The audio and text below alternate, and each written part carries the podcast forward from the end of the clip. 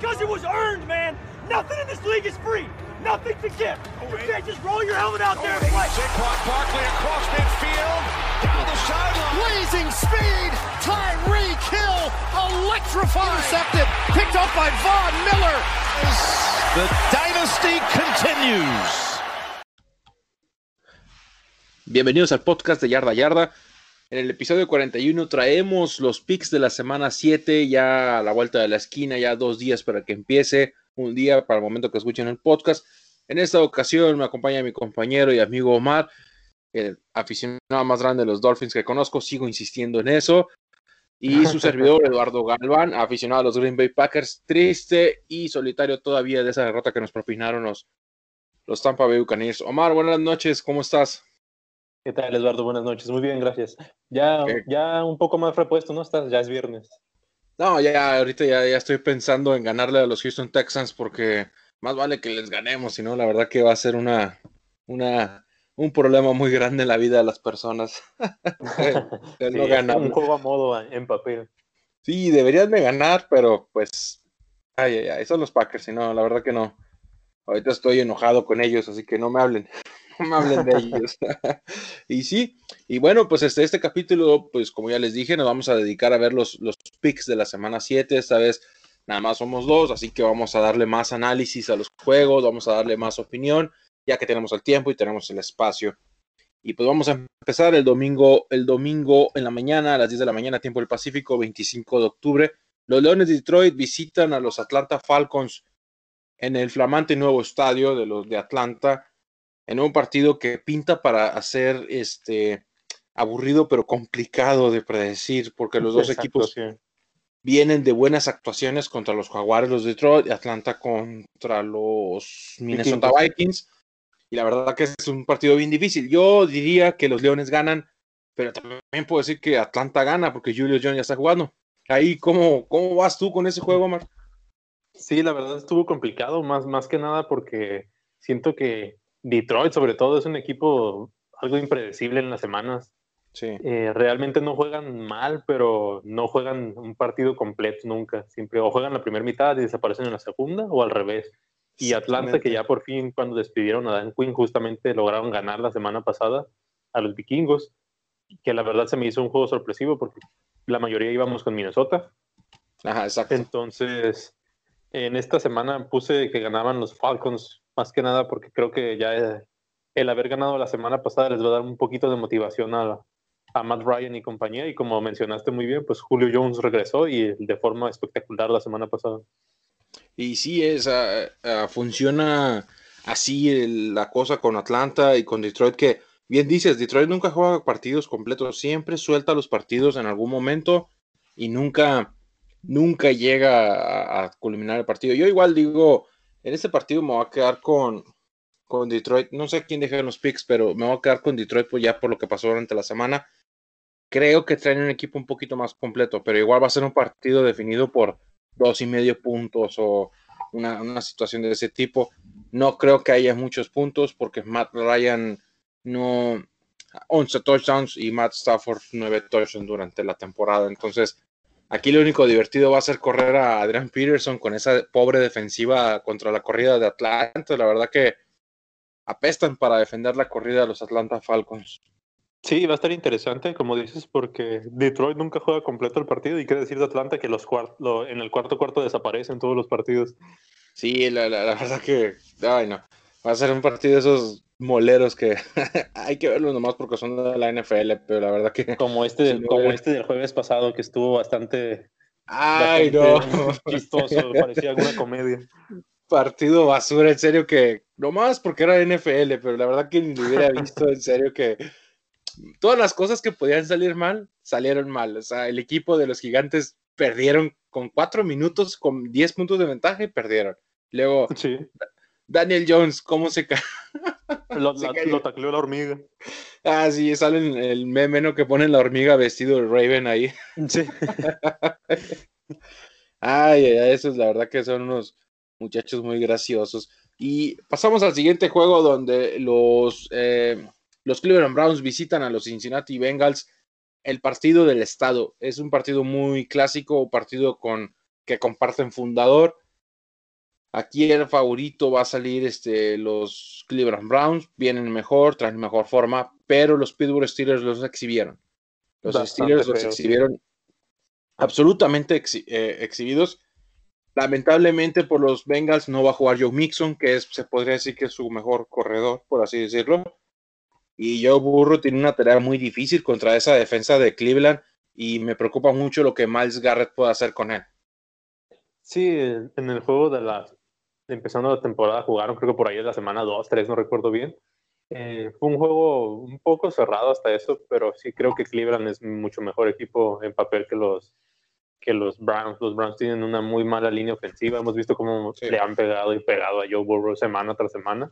Ajá. Y aunque los Browns vienen de perder feo, este, creo que sí vencen a, a los Bengals. Más que nada porque Cincinnati es un equipo que pues está totalmente en reconstrucción y todavía les faltan muchas piezas. Sí, ese es el problema. O sea, por el simple hecho de que Cleveland Brown está como más compuesto, más este, formado, le doy la victoria. Yo también le doy la victoria a esos señores. Joe Burrow nada más tiene una victoria en la temporada, un empate y se ve difícil su, su temporada. O sea, la verdad que Joe Burrow se enfrenta al escenario de ganar dos partidos nada más durante la temporada y ahí párale de contar. Está, está difícil para este novato, ¿eh? Sí, no veo que gane otros partidos, la verdad. Ponle que sí, unos dos, tres, pero pues la verdad, por algo Cincinnati fue el peor equipo la temporada pasada y a pesar de que tengan a Burrow, pues va a ser simplemente los próximos años ir construyendo alrededor de él. Digo, y claramente ya tienen lo más importante que es el coreback, ahora es darle armas para que pueda competir. Sí, ese es el problema, darle las armas y darle su línea ofensiva. Eso es lo más importante en la NFL, la línea ofensiva. Y, y viendo el calendario de Joe Burrow y los Bengals, pues obviamente el domingo van contra Cleveland, después van contra Tennessee, imagínate, eh, Derrick Henry los va a hacer papilla. Pittsburgh, ahí son tres partidos que van a perder, y ya después siguen como flanes, Washington y Nueva York, que son partidos que puede llegar a ganar Burro con, con el equipo. Sí, podrían ser ganables. Sí, y ya después diría Miami, que ahorita en este momento está difícil. Necesito ver cómo juega Tua, y después de eso ya podré decir, sabes que este, este muchacho es lo que Miami necesita, porque si juegan como vienen jugando, la verdad no, no Miami ya no pierde partidos así fáciles. O sea, la verdad que Miami viene bien. Y sí, si vienes el calendario sigue Dallas, Pittsburgh, Houston y Baltimore. Entonces, Burrow, Burrow es muy difícil que gane más de tres partidos en esta temporada. Sí, la ventaja, digamos, que tiene el Burrow es que pues no se le está midiendo en cuanto a las victorias que logre, sino al desempeño que tenga. Y los Bengals pues están obviamente apostando esto. Ahorita a ellos no les importa ganar 10 partidos, 5 partidos, lo que quieren es, bueno, más bien ya se dieron cuenta de que Burrow sí es lo que prometía y pues ya ahora es construir en, base a él. Sí, exactamente. hay, que, hay que construir el equipo y hay que ver que, cómo vienen los demás. Aquí nos vamos a ir ya a otro partido que ya nos atrasamos bastante con, con estos señores. Los, el partido de la semana, para mí este es el mejor juego de todos. Bueno, el segundo mejor. Pittsburgh Steelers contra Tennessee en Tennessee. Duelo de invictos, uno de los dos sale con derrota o los desgraciados empatan, no sé, no sé qué pueda llegar a pasar. Aquí el favorito, según las líneas de apuestas, son los Tennessee Titans, pero por muy poquitos puntos, por 1.5 puntos. Y pues aquí date, date gusto, Omar, de hablar de Ryan Tannehill, 13 touchdowns, dos intercepciones durante la temporada. Está teniendo una temporada de MVP este señor. Sí, estaba viendo que de hecho ya en la prensa americana lo empiezan a considerar como uno de los candidatos a MVP. Obviamente no lo va a ganar, pero está creo que por ahí en el cuarto lugar de la, digamos, las votaciones. Ah, todavía no son las votaciones, por así decirlo, pero digamos que está considerado ahorita entre los cuatro primeros para, para el MVP. Y sí, como dices, ha tenido un muy buen año. Ya lo hemos dicho aquí, no, no es un quarterback elite, pero es un buen quarterback. Y en tenis sí tiene las armas que cualquier quarterback amaría tener. Tiene línea ofensiva, tiene una bestia como corredor y tiene buenos receptores. Aunado a eso, Tennessee tiene una muy buena defensiva, entonces pues Tannehill luce ahí. Cuando, y cuando no luce es porque Henry corrió 200 yardas y ganaron fácilmente los Titanes. Eh, es un juego muy, muy atractivo, la verdad. Eh, como dices, los dos invictos, 5-0 los dos. Y creo que es, yo le doy la victoria a Tennessee. Eh, si bien Pittsburgh también va invicto, creo que, que los rivales han sido un poco más débiles que a los que ha enfrentado Tennessee. Entonces, Sí. por eso me voy con, la, con los Titanes ganando este partido. Y sí, fíjate que, eh, bueno, varios puntos. El primero de los rivales. Pues los Steelers han enfrentado a Filadelfia, A Houston. los gigantes. O sea, la verdad que no hay mucho que decir. O sea, la verdad que Steelers sí ha ganado partidos. Y sí, ok, la semana pasada aplastó a Cleveland y lo que quieras, pero no, no reafirman su convicción. Eh, en cambio, Tennessee le ganó a Houston en un partido muy cerrado, a Buffalo, a Minnesota y Jacksonville. So, todos ah, coinciden con que los. Ponen tú que el calendario ha sido igual de complicado. Ok, ya. Pero este partido es el que mide de qué están hechos los dos equipos. O sea, realmente aquí es la. La métrica, o sea, a ver si es cierto que eres de verdad. Porque mira, aquí Pittsburgh es el, el- la defensiva número uno en contra de la corrida. Nomás le han corrido más de 54 yardas por partido. Entonces, es el mejor equipo defendiendo la corrida. Y obviamente, tú lo sabes, el mejor equipo en la corrida, ¿quién es? Los Titanes de Tennessee. Con Derrick Henry es. que te mete 200 yardas en un partido. Entonces, va a ser un partidazo en el que se van a dar con todo. Y aquí yo le doy la ventaja a los Steelers porque van a tener que forzar a Tannehill de, a pasar. Entonces, cuando Ta- Tannehill pasa mucho, hace algunos errores. Ese es el problema de Ryan Tannehill, que Tannehill cuando te pasa menos de 24 intentos o menos de 20 intentos, tiene un partidazo porque Derrick Henry jugó bien. Pero cuando lo haces pasar 30 o 40 intentos por partido, ya ahí hay errores y es una estadística muy, muy fea, pero es la verdad. O sea, Tannehill está hecho para complementar el juego terrestre, no para tratar de ganar un partido pasando, que esperemos que lo pueda hacer, pero yo aquí le doy la ventaja a los, a los Steelers. Sí, yo, yo lo que no creo es que, que Pittsburgh logre, digamos, detener a, a Derrick Henry. Eh, Está difícil. es, es, digamos, el mejor corredor, la mejor línea a la que van a enfrentar hasta ahorita los acereros. Sí, son una muy buena defensiva ahorita, pero me parece que pues a Derrick Henry no lo puedes detener, lo, lo van a tener que tratar de contener, más bien es la palabra. Exactamente. Pero si temprano en el partido Henry empieza, empieza bien, es lo peor que le puede pasar a Pittsburgh porque entonces el play action de los Titanes va a funcionar y es ahí donde se puede abrir la, pues digamos, el camino para que Tannehill conecte largo que ya con AJ Brown. Sí, exactamente. Y que van a tener que poner siete hombres en la línea defensiva y ahí se acabó. O sea, empiezas a perder profundidad con tus, con tus receptores. Sí, de hecho, hoy vi una estadística que hoy vi una estadística sobre eso que dices de que Derrick Henry es el corredor que tiene más yardas cuando la defensiva contraria le pone ocho hombres en la caja. O sea, por más que le pongas ocho, line- ocho defensivos, te los Ajá. arrastra. Sí, en la mañana también la vi y dije, no manches, este cuate es un monstruo, es un tanquecito de guerra, o sea, te, corre cuatro yardas y cuando lo tratas de detener te corre otras tres yardas o cuatro yardas. La verdad que es increíble, Derrick Henry, qué suerte de los titanes que lo tienen, en serio que qué envidia que tienen a ese señor en, su, en sus filas. Pasamos de partido, aquí los Carolina Panthers visitan a su rival divisional, los Santos de Nueva Orleans. Es un partido bien complicado porque Carolina viene con buenas herramientas, viene con momento, perdió el partido pasado, pero eso no importa. Nueva Orleans, la verdad que es un equipo que, no sé, yo he visto mejor a Carolina y los Santos se han desinflado con los equipos, casi pierden contra los Chargers, casi pierden contra Detroit, perdieron contra Green Bay, contra Las Vegas, y ponle que le dieron un golpe de autoridad a Tampa Bay, pero Tampa Bay en ese momento, en el primer partido de la semana, no sabía ni cómo se llamaban los jugadores, entonces no había cohesión dentro del equipo. Entonces yo, yo sí veo a unos Santos de Nueva Orleans batallando mucho para sacar este juego. Aquí le dan la victoria a los expertos, eh, a los Santos de Nueva Orleans por siete puntos. Yo la verdad no lo veo así. Yo me gustaría aquí a mí que los Carolina Panthers se van como favoritos. Nada más por el ataque terrestre que están cargando. Sí, de hecho, como dices, de hecho en los picks aquí en Yarda Yarda pusimos todos Nueva Orleans, pero hoy vimos en la mañana salió Sí. la noticia de que ni Michael Thomas ni Emmanuel Sanders van a jugar el domingo con los Santos y eso ya eso afectó prácticamente mucho. el 50% de la ofensiva a Drew Brees, que sabemos que esta temporada ha sido una de sus peores.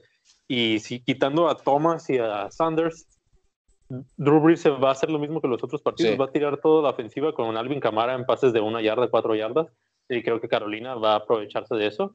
Y a pesar de que puse Nueva Orleans en los pronósticos, como dices, después de la noticia de hoy, de esos receptores, creo que sí, Carolina puede llevarse el partido.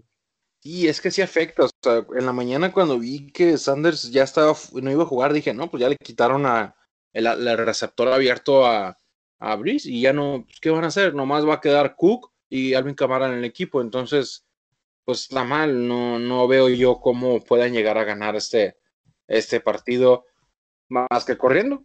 Y corriendo, van a correr y correr y correr. Y la verdad que se va a tornar como un partido muy, muy lento y probablemente para algunos aburrido de ver. Pero igual. va a ser muchos puntos de fantasy en cámara, ¿eh? Ah, eso sí, por favor. métanlo, métanlo a jugar si lo tienen en su equipo porque les va a dar 40, 45 puntos este desgraciado. Eh, Christian McCaffrey ya va a regresar a jugar, probablemente estas próximas dos semanas. Creo que sería para la siguiente, esta semana todavía no, pero espero que sí ya para la siguiente porque mi fantasy lo necesita.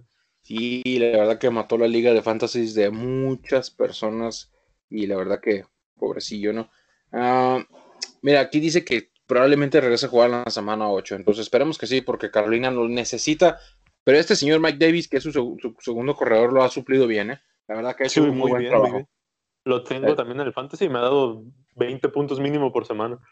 Sí, sí hace, hace buena, buena colección de puntos y los Carolina Panthers, les digo, los picks de yarda yarda los pusimos a los Santos de Nueva Orleans, pero sin Sanders está muy difícil que Dubris busque la segunda opción o tercera opción después de Cook. Entonces, partido complicado, difícil, pero aquí Carolina tiene la ventaja un poquito, un poquito arriba nada más, no tanto. Aquí vamos a pasar otro partido, eh, el partido clásico de la ciudad de Nueva York, partidazo del siglo. Buffalo visita a los New York Jets con el genio ofensivo Adam Gates tratando de obtener su primer victoria. Buffalo obviamente va a pasar por arriba de Nueva York sin importar lo que los Jets hagan. Aquí no. Voy a decir que Buffalo gana. Le voy a dar, les voy a dar no sé, siete puntos de ventaja o una cosa así. Stephon Dix se va a dar un festín con la secundaria de los Jets. Hasta el corredor de Buffalo va a tener muchas yardas. La verdad que, pobres Jets, la neta no, no, es buen momento de ser aficionado a los Jets. Sí, no, este, me parece que sí ganan los Bills y fácil, así como en la semana 1. Que el juego de la semana 1, de hecho, se vio un poco más apretado porque Josh Allen cumplió el balón dos ocasiones, nada más por eso. Eh, pero sí, me parece que Buffalo tal vez no blanquea a los Jets como la semana pasada se fueron en cero, pero sí, mínimo por 10, 14 puntos iban a ganar. Y creo que no hay mucho más que analizar de este juego. No, no, la verdad que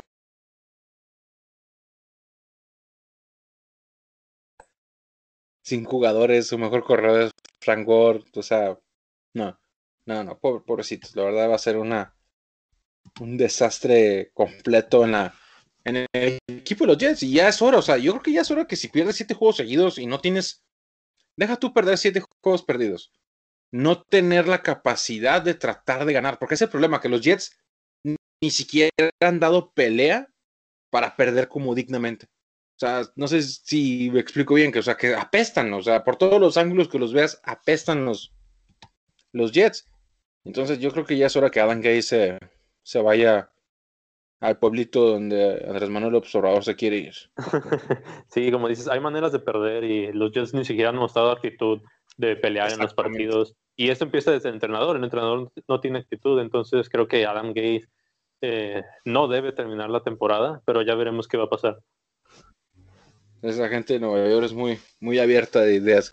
Vamos a pasar a otro partido, igual domingo, eh, domingo, 25 de octubre a las 10 de la mañana, tiempo del Pacífico. Los poderosísimos Dallas Cowboys visitan al fútbol team de la ciudad de Washington.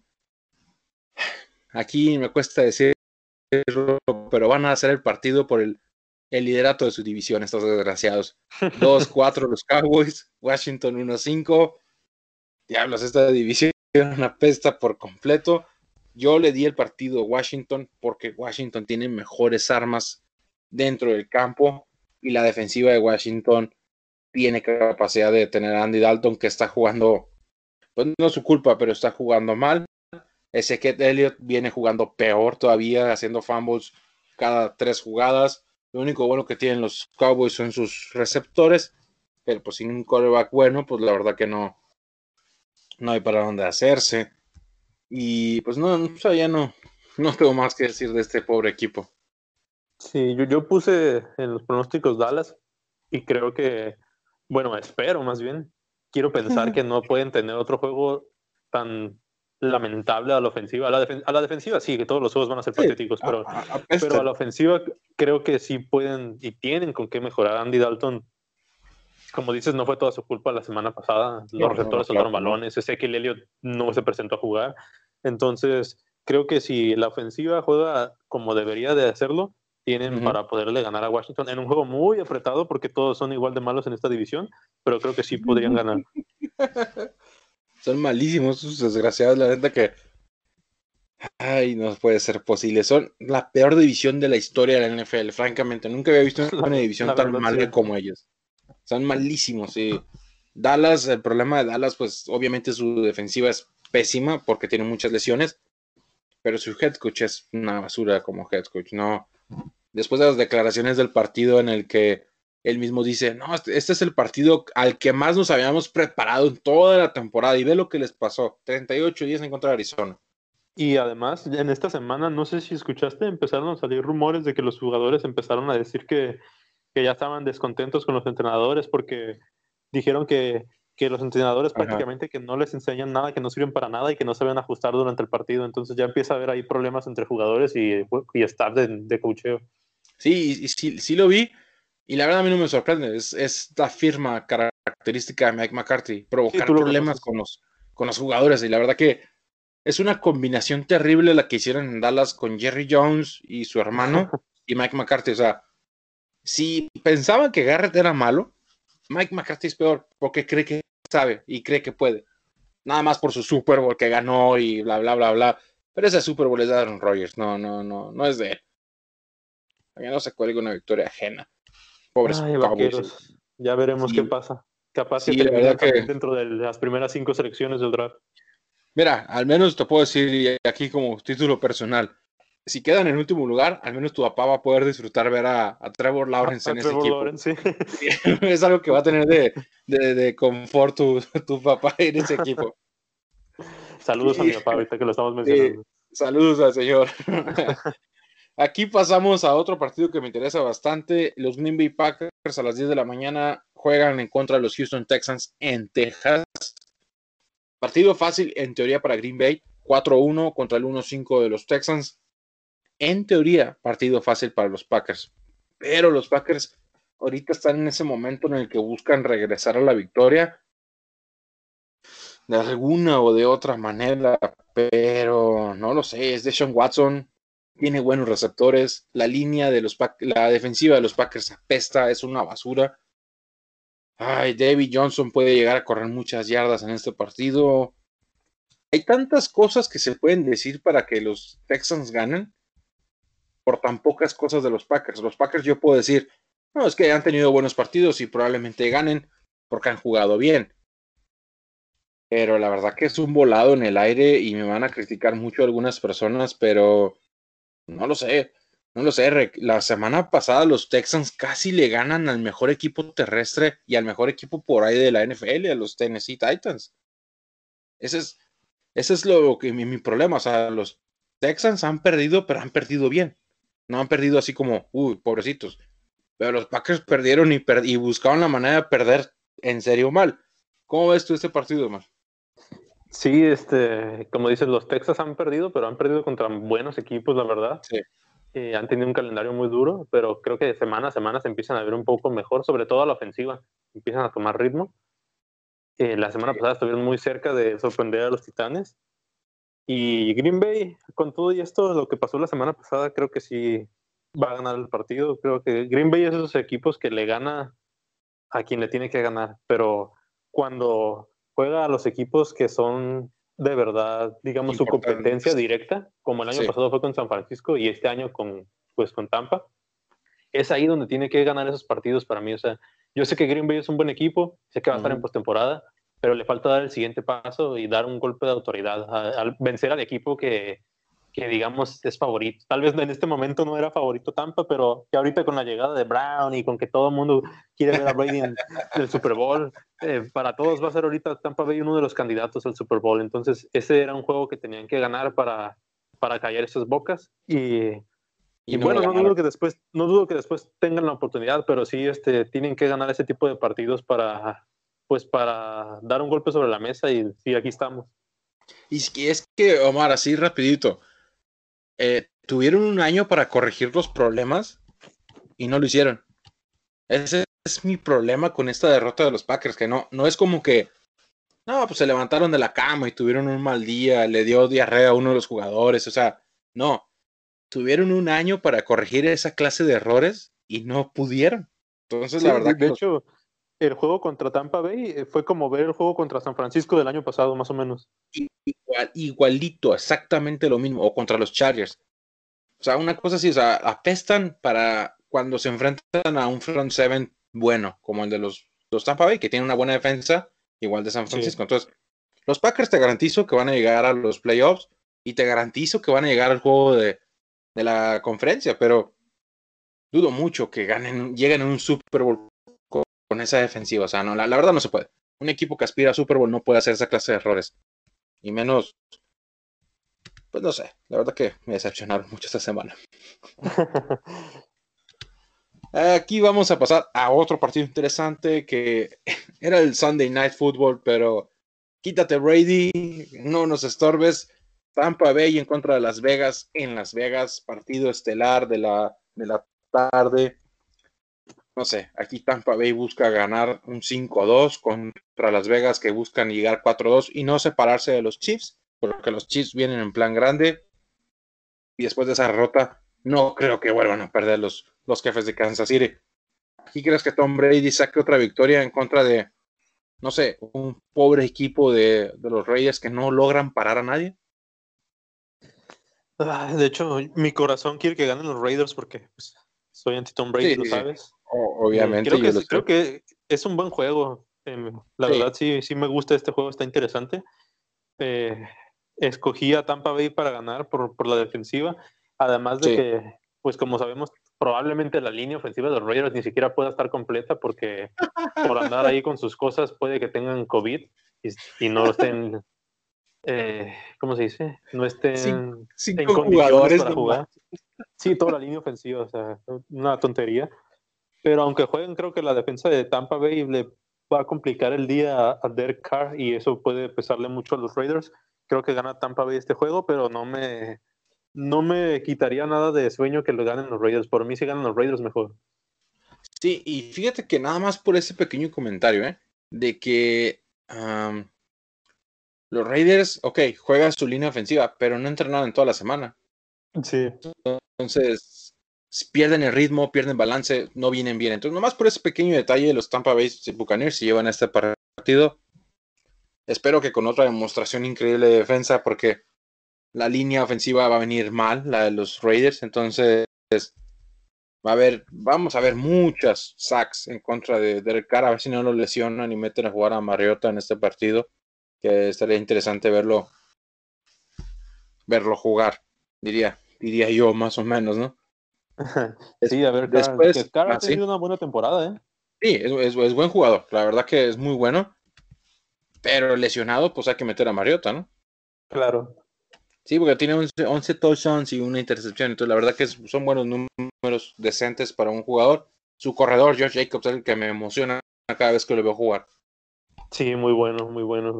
Pero hasta él se vería afectado si no juega la línea ofensiva, también eh, es lo malo. Exactamente, o sea, ese es el problema que Ah, esos señores, la verdad que se merecen un castigo ejemplar porque, o sea, se fueron a entrenar con ellos mismos juntos y ya después uno de ellos salió con COVID y pues por reserva de la NFL, pues hay que, hay que guardarlos, ¿no?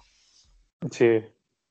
Entonces aquí vamos a pasar al partido donde el campeón del Super Bowl, el MVP, Kansas City Chiefs, Patrick Mahomes, visita al próximo genio de la NFL con el mejor mariscal de campo de todos los tiempos, dirían algunos, John Elway. Denver Broncos recibiendo a su contra enemigo, los Chiefs. No creo que haya mucho que decir aquí. Los Kansas City Chiefs se llevan ese partido por 10 puntos. La verdad, yo lo veo así. ¿Tú cómo lo ves? Sí, perdón Arturo si nos está escuchando o si lo va a escuchar en algún momento. Esto. Eh, ya los Broncos hicieron demasiado ganando la semana pasada a los Patriotas. No creo que se repita esta semana. Sí, no, no, no veo que le puedan ganar a los jefes, la verdad, los Chiefs. La semana pasada le ganaron a los Bills y esta semana no creo que tengan muchas complicaciones con los Broncos. Eh, Patrick Mahomes va a tener un buen partido. La defensa de Denver es buena, pero eh, Kansas pues ya perdió una vez y si vuelve a perder no va a ser contra los Broncos. No, Kansas sí va a perder contra un equipo bueno, o sea, con, contra los Chargers. Es la, es la derrota que yo les espero, porque son los Chargers y los Chargers ganan un partido bien durante la temporada. Entonces, no lo sé, o sea, los Chiefs van a ganar por muchos puntos. O sea, va a ser un partido así como que, pobrecitos Broncos. Los Broncos se emocionaron mucho porque le ganaron los Jets 37-28 y le ganaron New England 18-12. Pero los Patriotas en 14 días nomás entrenaron dos días. Entonces, pues no, o sea, ¿cómo crees? O sea, no. Los Patriotas no jugaron. Nomás se presentaron en el campo para hacer pues su papel, pero realmente no, no habían entrenado. Entonces, la verdad que, que no sean abusivos los aficionados de los Broncos y van a ver, los van a poner los broncos, literalmente. Literalmente a patadas ganamos, desgraciados. Está bien, porque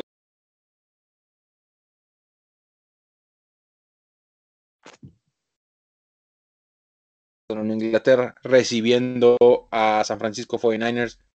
Ay, no puede ser posible. Este partido está increíblemente complicado. Está bien complicado para nosotros, sino para los pobres patriotas que los van a aplastar módicamente. Pero no dejemos fuera el factor Bill Belichick. Belichick y su defensiva. Es peligroso. yardas por aire que Jimmy Garafolo Ahí, ¿cómo lo ves tú? Sí, de hecho, es un juego complicado, cerrado. Eh, contra todo mi. Lo que es mi ser humano, puse que ganaban los Patriotas. Eh, más que nada por Bill Belichick, como lo mencionas, me parece que es ahí el factor clave. No Cam Newton, no la defensiva, sino Bill Belichick. Ah. Conoce muy bien a Jimmy Garapolo, conoce bien a Kyle Shanahan, ya le ganó un Super Bowl cuando estaba en Atlanta. Claro que sabe cómo juega, las corridas, los engaños, todos los este, movimientos que hacen sus jugadores antes de que salga la jugada para apoderarse de los bloqueos. Creo que va a hacer que Jimmy Garapolo tenga una mala tarde, lo conoce muy bien, sabe que le duele, y creo que ahí es el punto que pueden explotar los Patriotas y, y ganar el partido. Esperemos que sí, y yo fui con San Francisco. Personalmente creo que San Francisco viene en un nivel que, que podrían recuperar sus intenciones de llegar a ganar otra vez. No los veo en un Super Bowl, ni siquiera los veo ganando su división, pero tienen, en teoría tienen el mismo tape que el año pasado, pero pues como tú dijiste desde el inicio, se echaban a perder, o sea, literalmente se podrían. Es lamentablemente, es lamentable ver que Cam Newton es el mejor corredor del equipo, pero pues, o sea, no, no nos da garantía. Cuando los Patriotas logren llegar a la zona roja, Cam Newton va a notar porque es bueno corriendo. Y la verdad, la defensiva de los San Francisco 49ers no para nadie en la corrida porque no tienen herramientas, no tienen elementos. Entonces, hay que cuidar eso, que los Patriotas no lleguen a la zona roja porque si no, Cam Newton se los va a estar comiendo y comiendo cada vez más. Y la verdad que, pues hasta ahí, ya. San Francisco para mí es el favorito. Tú dices que los Patriotas va a ser un partido interesante. Eso sí lo podemos ver, porque aquí se va a dejar ver, lejos de que son talentosos, la genialidad de Bill Belichick. Eso es lo que se va a ver en este juego. Así es, así es. Sí, un juego muy interesante. Eh, ya veremos qué pasa. La mayoría va con San Francisco. A ver qué tal va ese domingo. Vamos a ver cómo, cómo nos queda el domingo, a ver si es cierto, a ver si Cam Newton no nos pega una cachetada a todos por, por, por no creerle al pobrecito. Ay, después vamos a otro partido que, ay, de esos partidos que los ves y dices, ¿cómo es que ponen este partido en la 1.25 de la tarde? Jacksonville visitando a Los Ángeles Chargers en su nuevo y flamante estadio. Jacksonville 1-5, Los Ángeles Chargers 1-4. Ah, Justin Herbert se lleva este partido. Y el coach de los Jaguares ya dijo en una conferencia de prensa que consideró sentar a la Manía, que eso sería un pecado capital, pero o sea, ya, si estás considerando sentar a, sentar a tu quarterback titular, ya hay problemas en el equipo. Jacksonville no tiene nada, son el equipo que más golpeado está, están en reconstrucción absoluta. Yo aquí digo que los Chargers se lo llevan. Sí, los Chargers van a ganar, son mucho mejor equipo que los Jaguares. Justin Herbert ha mostrado ser un buen quarterback. Los Chargers, pues, a pesar de que son los Chargers y encuentran maneras de perder, este es un juego que me parece que, que sí tienen seguro para ganar.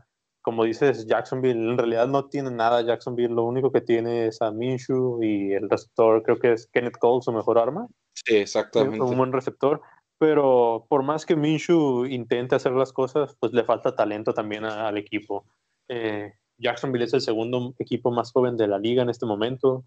Eh, dejó ir a prácticamente a todos sus buenos jugadores. De esa defensa que llegó al Super Bowl de hace tres años, digo, al juego de campeonato, ya no queda nadie, literalmente nadie, nadie. Decisión de todos los jugadores. Sí, eh, entonces, Jacksonville, pues, no está pensando en esta temporada, obviamente. Los Chargers ah. están desarrollando a Herbert y este partido, pues sí, lo, lo van a ganar. Y sí, los, los Jaguars nomás están buscando picks para su draft del 2021, que de hecho creo que tienen algunos interesantes para el 2021. Pero sí, los Chargers aquí, yo uh, comparto este, este, esta estadística que dice que los Chargers han perdido contra Nueva Orleans, partido bien cerrado, todos lo vimos. Perdieron contra Tampa Bay, igual, cerradísimo el juego. Contra Carolina, que ahí fue como un error mental de los Chargers, porque tienen que ganar ese partido y contra Kansas City, que casi le ganan a Kansas City. Todos vimos ese partido. Kansas City casi pierde ese juego. No, no los Chargers, o no. Kansas City casi lo pierde, o sea, estuvieron en peligro. Francamente, que los Chargers tienen material, lamentablemente han perdido contra muy buenos equipos, que en lo general se podría decir que al menos cuatro de esas derrotas que tienen, tres son contra equipos contendientes. Entonces es importante ver eso, o sea, que los Chargers tienen material Ponle que esta temporada no hagan, nada ya porque está difícil. Pero el próximo 2021, quién sabe qué tal si nos sorprenden. Podría ser, y esperemos que sí, ¿no? Sí, tienen, tienen un buen equipo para, para futuro. Lo, que también le pasa a los Chargers es que siempre tienen mucha, muchos lesionados, muy mala suerte en ese aspecto también. Sí, Eckler está lesionado, pero sus suplentes son buenos. Sus suplentes, sus corredores suplentes son muy buenos. Sí, hasta eso siempre, siempre tienen buenos corredores. Sí, la verdad que Pobre Chargers, la verdad que. Y espero que ganen, porque lo siento que son como mi, equipo local, porque mi esposa le va a ellos, así que tengo que apoyarlos eventualmente, si no, no, sí. van a dormir el sillón. Pero bueno que tu esposo le va a los Dolphins y así. Así no te van a dormir el sillón. No, estoy, estoy a pues salvo en ese aspecto. Exactamente. Aquí vamos a pasar al partido de la semana, el partido que prácticamente está definiendo el primer lugar de la división entre los Seattle Seahawks y los Arizona Cardinals. Seattle visita el desierto, Arizona recibe a los Seattle Seahawks en un modo increíble, jugando casi al mismo nivel los pasadores con 1500 yardas Russell Wilson y 1447 para Kyler Murray. Pero, oh sorpresa, Russell Wilson viene con un número impresionante de touchdowns. 19 touchdowns y 3 intercepciones por 10 touchdowns y 6 intercepciones de Kyler Murray. Kyler Murray la semana pasada dio un partido vergonzoso, un partido feo, pero la verdad que este muchacho, cómo corre, cómo se desmarca, es un peligro total en el ataque terrestre. Partidazo, aquí los equipos están muy parejos. El único problema es aquí el calendario de los Arizona Cardinals. Ha sido un calendario fácil. Sus dos victorias contra los 10 contra Dallas no nos dejan ver correctamente lo que está pasando contra el poderosísimo ataque de los Seattle Seahawks. Los Seattle Seahawks para mí son favoritos en este partido. Sí, son favoritos. Seattle me parece que sí, pues tiene la mayor probabilidad de ganar, pues es que Seattle ganaba.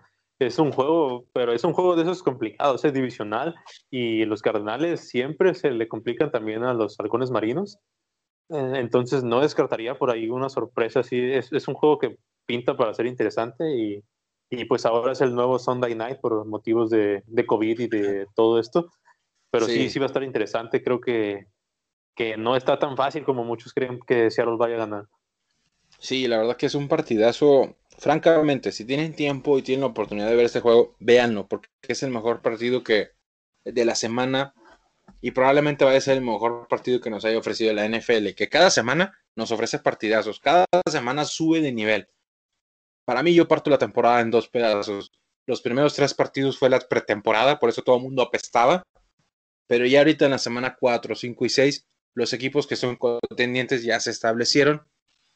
Y eso es importante dejarlo ver. Aquí los, equipos ya están en ritmo.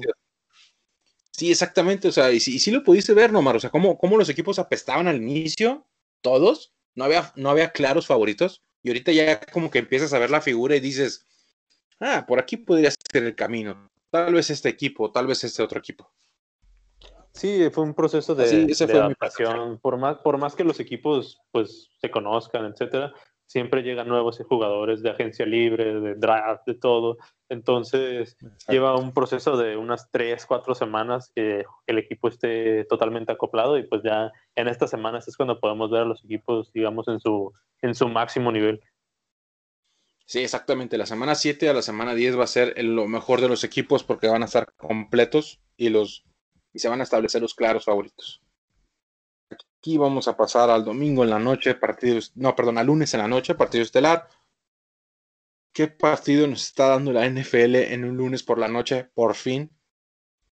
Tenemos partidos excelentes, de calidad excelsa. Los Chicago Bears 5-1 en contra de Los Ángeles Rams 4-2. Ay, ay, ay, yo no sé qué opinar de este juego. La verdad que es un partidazo por todos los niveles. Jared Goff viene jugando decentemente. Nick Foles hace lo que Nick Foles sabe hacer, ganar y jugar bien. David Montgomery, Harry Henderson o este señor Brown de los Rams, corredores, Cooper Cup, Allen Robinson por fin está haciendo puntos en fantasy. Eso es un milagro. El factor Nick Foles afecta a los Bears, pero señores, la defensiva de los Bears es la mejor defensiva que haya visto, inclusive la de hace dos años. Es mucho mejor. ¿Tú aquí por, quién te vas a ir tú, Omar? Yo voy con Chicago. Este, es un juego cerrado, eh, un buen juego. Y esperemos que hasta el momento es el único juego programado para el lunes. Ya veremos qué pasa si no recorren otro partido para el lunes o el martes. ojalá es, impredecible, es impredecible todo, pero es el único por el momento. Voy con Chicago. Como dices, la defensa de los dos está jugando muy bien. Me recuerda esa defensiva de hace dos años con la novedad de que ahora sí la defensa, digamos, sabe que tiene un coreback con experiencia en postemporada y que los puede llevar a, ganar. No está ya con el pendiente de que tienen que dejar el otro equipo en menos de 10 puntos para ganar porque está Mitch Trubisky.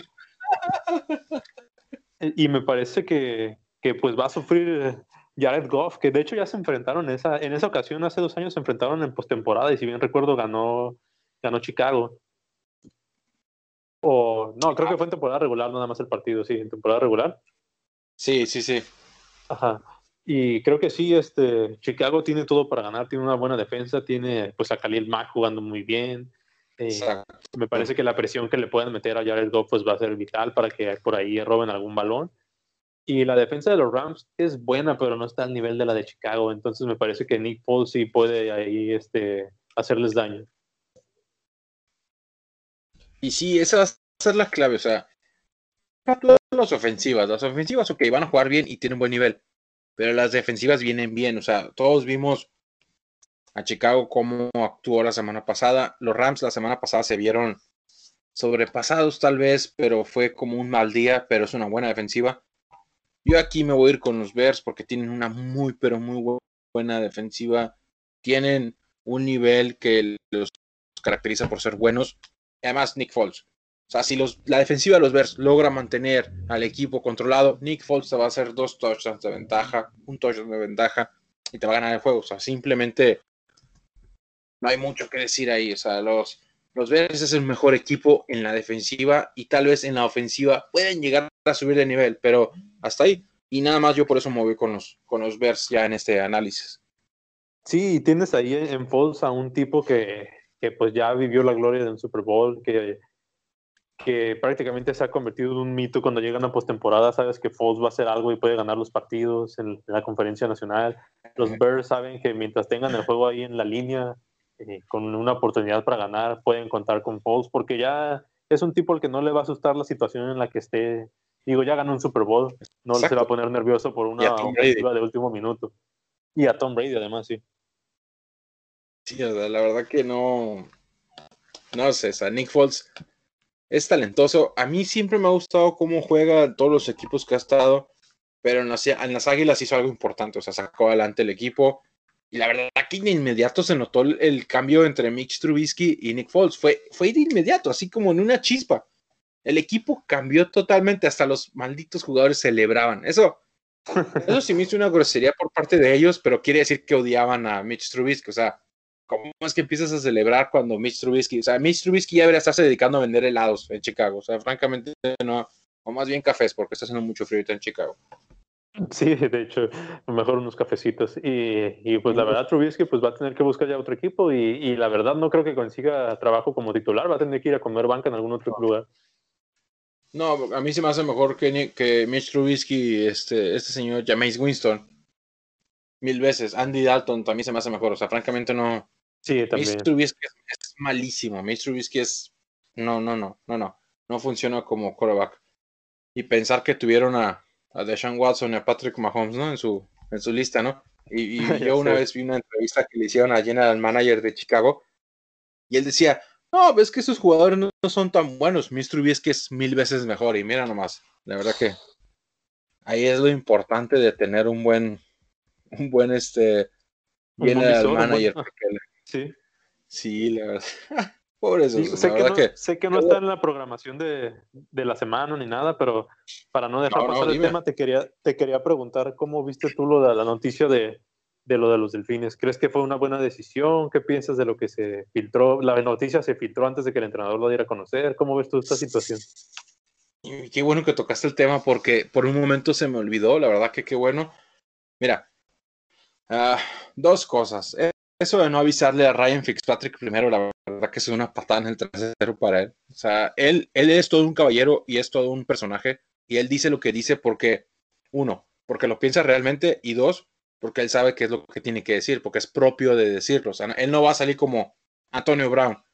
No, que son unas basuras que no me avisaron. O sea, tú no es lo mismo. O sea, Ryan Fitzpatrick, yo te lo he dicho muchas veces. Es un señor que estudió en Harvard, es un señor que se sabe todos los libros de que se puede saber de jugador. O sea, realmente es un genio. Es muy inteligente, es el jugador más inteligente que hay en la NFL. Y él tenía que decir eso, o sea, él tenía que decir, no, es que me bajaron el equipo, pero yo no me agüito, o sea, yo, yo no me, me voy a poner triste ni nada de eso, yo voy a apoyar, es lo que tiene que decir.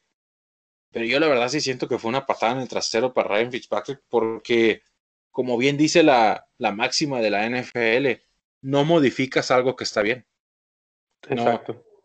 Vas a hacer un cambio. El equipo francamente viene bien, o sea, Miami en este momento está en zona de playoffs a un jueguito de la zona de playoffs. O sea, está. Le ganas un, par- un partido a los Bills y te quedas arriba, ganas tu división. Pero ganas unos cuantos juegos más y estás en, en comodín. O sea, yo no sé por qué Miami cambió a Tua si no lo han probado también. Más bien era como probarlo, meterlo por un cuarto o dos cuartos, una cosa así. Pero no. La verdad, a mí sí se, me hizo dos cosas. Una grosería por parte de Miami a Ryan Fitzpatrick y una tontería por parte de Miami. ¿Por qué no modificas algo que está bien? Ya cuando Ryan Fitzpatrick estuviera haciendo basura, ok, esos típicos juegos en los que metes a Fitzpatrick, ahí sí, ok, está bien, mete a Tua, ok, siéntalo, ya no pasa nada. Pero no así, la verdad que fue una grosería. Sí, la verdad yo concuerdo contigo. Como fan de los delfines lo, lo sentí también. Siente uno feo porque es un, es un jugador que ha dejado todo por el equipo desde la temporada pasada que llegó. Tomó el liderazgo de un equipo basura, literalmente. Los hizo ganar cinco partidos. Se ganó el, el cariño y el respeto de todos. Esta temporada también, digo. Y no solo estás Sí. sentando a tu quarterback, estás sentando a tu capitán, al capitán del equipo. Y, y la manera, además, como, como mencionaste, que fue sin, sin informárselo a él primeramente, que saliera la noticia primero en la prensa antes de que el entrenador la diera a conocer. Cuando Sí, se, da el, se da el cambio, cuando realmente Fitzpatrick estadísticamente estaba teniendo la mejor temporada de su carrera en los 16 años que Exacto. lleva. Más del Exacto. 60% de pases completos. El séptimo mejor quarterback de la liga en este momento era en rating y en porcentaje de pases completos. Y lo sientes, pues sí, sí me parece que fue una falta de respeto. Entiendo que Tua pues es el futuro de Miami, pero me parece que había aquí unas opciones. Una, o lo metías a jugar desde un inicio de una temporada, o dos, te esperabas a que Fitzpatrick tuviera una baja de juego. Si, si no la tienen toda la temporada, me parece que era ni modo esperarte hasta la próxima temporada y que Tua jugara, pero no, no que se diera de esta manera la situación. No, es que la verdad que sí se pasaron. Francamente, pues inclusive cuando lo pusieron, ¿no? Pensábamos que era falso, o sea, que era, pues no manches, Sí. eso es imposible. Hasta tu- Sí, tuvimos que parecía un meme de esos que ponen a veces. de esos bebés aburridos que. No, la verdad que Miami se pasó. eh, sentar a tu coreback así por la puerta trasera. No lo sé, en serio que me da mala espina. Me de. Ay, no sé, me. Me preocupa lo que pueda llegar a pasar con Tua. Porque Tua, ok, sí, Tua es el campeón del colegial y Tua es el mejor jugador de su generación. Bla, bla, bla, bla, bla, lo que me digas pero Tua nunca ha jugado un solo snap en la NFL real. O sea, jugó un tiempo muerto prácticamente, Sí, pero pues nu- nunca ha jugado así como, pues, un partido real. Y lo que me preocupa es el partido con el que va a estrenar. contra los Rams y Aaron Donald. O sea, no Que manches, de hecho ¿cómo se- Aaron Donald creo que, creo que mide como el doble de lo que mide Tua. Sí, o sea, imagínate a Aaron Donald le cae encima Tua, me lo va a romper. O sea, aunque los doctores dicen que ya estás bien, eh, la mente, o sea, la mente no está, no sé cómo esté la mente de Tua, nomás él sabe, pero me preocupa mucho esa situación. Ah, no sé, los Miami Dolphins van a jugar contra los Rams, contra Arizona, que son dos partidos súper, súper complicados. Después siguen tres partidos como súper fáciles. Los Chargers, Denver y Jets ponen que los ganen, dos de ellos. El récord sube, que ya van a mitad de temporada ocho, o- con ocho victorias. Y al final, en la última semana van a jugar contra Buffalo. Entonces, no lo sé, o sea, espero que les vaya bien, porque a mí los Miami, pues tú ya sabes, a mí los Miami Dolphins me gustan como equipo, siempre me han llamado la atención. Pero no, estuvo, estuvo mal lo que hicieron, francamente. Pues es su equipo, pero pues yo me quedo con eso. ¿Para qué cambiar algo que está bien? Francamente. Sí, yo, yo también. Creo que ya por último fue, me parece que este es uno de esos casos en que es más que nada la presión del dueño sobre el entrenador por meter a un jugador. Y me parece que eso es lo que terminó pasando. Y ya veremos cómo lo resulta Miami, porque hay mucha gente que dice que tú va a ser un gran coreback, que es elite, pero ojo, nunca lo hemos visto en la NFL. Una cosa es lo que hagas en la colegial y otra en la NFL también. Exactamente, o sea, exactamente. Y, y eso que dijiste del dueño no lo sabía yo, ¿eh? Yo- ¿Quién fue que lo drafteó? ¿El dueño o el manager? ¿O el head coach? Pues entre los dos, pero pues desde la temporada de que, de, antes de que eligieran a Brian Flores como entrenador en Sí. jefe, ya Stephen Ross eh, eh, ya tenía contacto con Tua y él fue el que lo estuvo checando durante todo el tiempo y pues prácticamente fue pues decisión de él que, seleccionaran a Tua. Entonces pues yo creo que fue más que nada la presión ahorita de ya mételo a jugar y aprovecharon pues la, la semana de descanso y, y pues decidieron ponerlo a jugar. Sí, la, la verdad que, pues a ver cómo les va, espero que les vaya bien. Para mí sería algo espectacular ver a los Dolphins en playoffs. Ponle que llegan y los eliminan, ok, pero ya están ahí. Y ya la próxima temporada hay que, hay que mejorar. Y pues creo que pues, ya hemos llegado al final de este episodio del podcast. Eh, los picks de la semana 7, la noticia de Tua como titular, la grosería que le hicieron los Miami Dolphins. Este, Omar, ¿algún otro comentario que quieras agregar o ya cerramos? Mm, no, ya sería todo. Ese comentario de Tua fue lo, fue lo último. Ya fue un buen programa. Gracias por estar aquí, por invitarme. Sí, no, pues somos parte del mismo equipo. Es, es, yo sé que todos andan ocupados, es importante pues hacer los podcasts. Ay, quédense con la noticia que Antonio Brown va a jugar en los Bucaneros, por si no se habían dado cuenta. Antonio Brown en los Bucaneros con Tom Brady. Ahí les dejo el dato, a ver qué, a ver qué pasa con este loquito, a ver cómo, cómo, cómo reacciona en Miami. La verdad que, ay, ay, ay, pobrecito. La Va, que, va a implotar ese vestidor tarde o temprano. Mira, a mí me conviene porque es como rival directo, pero en serio que Tom Brady hizo mucho peso en esa decisión. Mucho. Sí, prácticamente Antonio Brown llegó por Tom Brady. Sí, porque ya ves que Bruce Arians dijo que nunca en la vida le iba a traer. Sí. Ay, Dios mío. Nunca digas nunca eso de la lección del podcast de Yarda a Yarda. Amigos, síganos en nuestras redes sociales, Facebook, Twitter, arroba Yarda a Yarda, próximamente en YouTube. Dice nuestro amigo Adrián, no está presente, pero él tiene Tinder, así que síganos en todas nuestras redes. Saludos amigos, buenas noches, buenas tardes y buenos días. Buenas Esto es Yarda. Yarda. Muchas gracias. Hasta luego. Here's Beckham looking to throw. wide open. It's Barkley inside the 20, still going into the.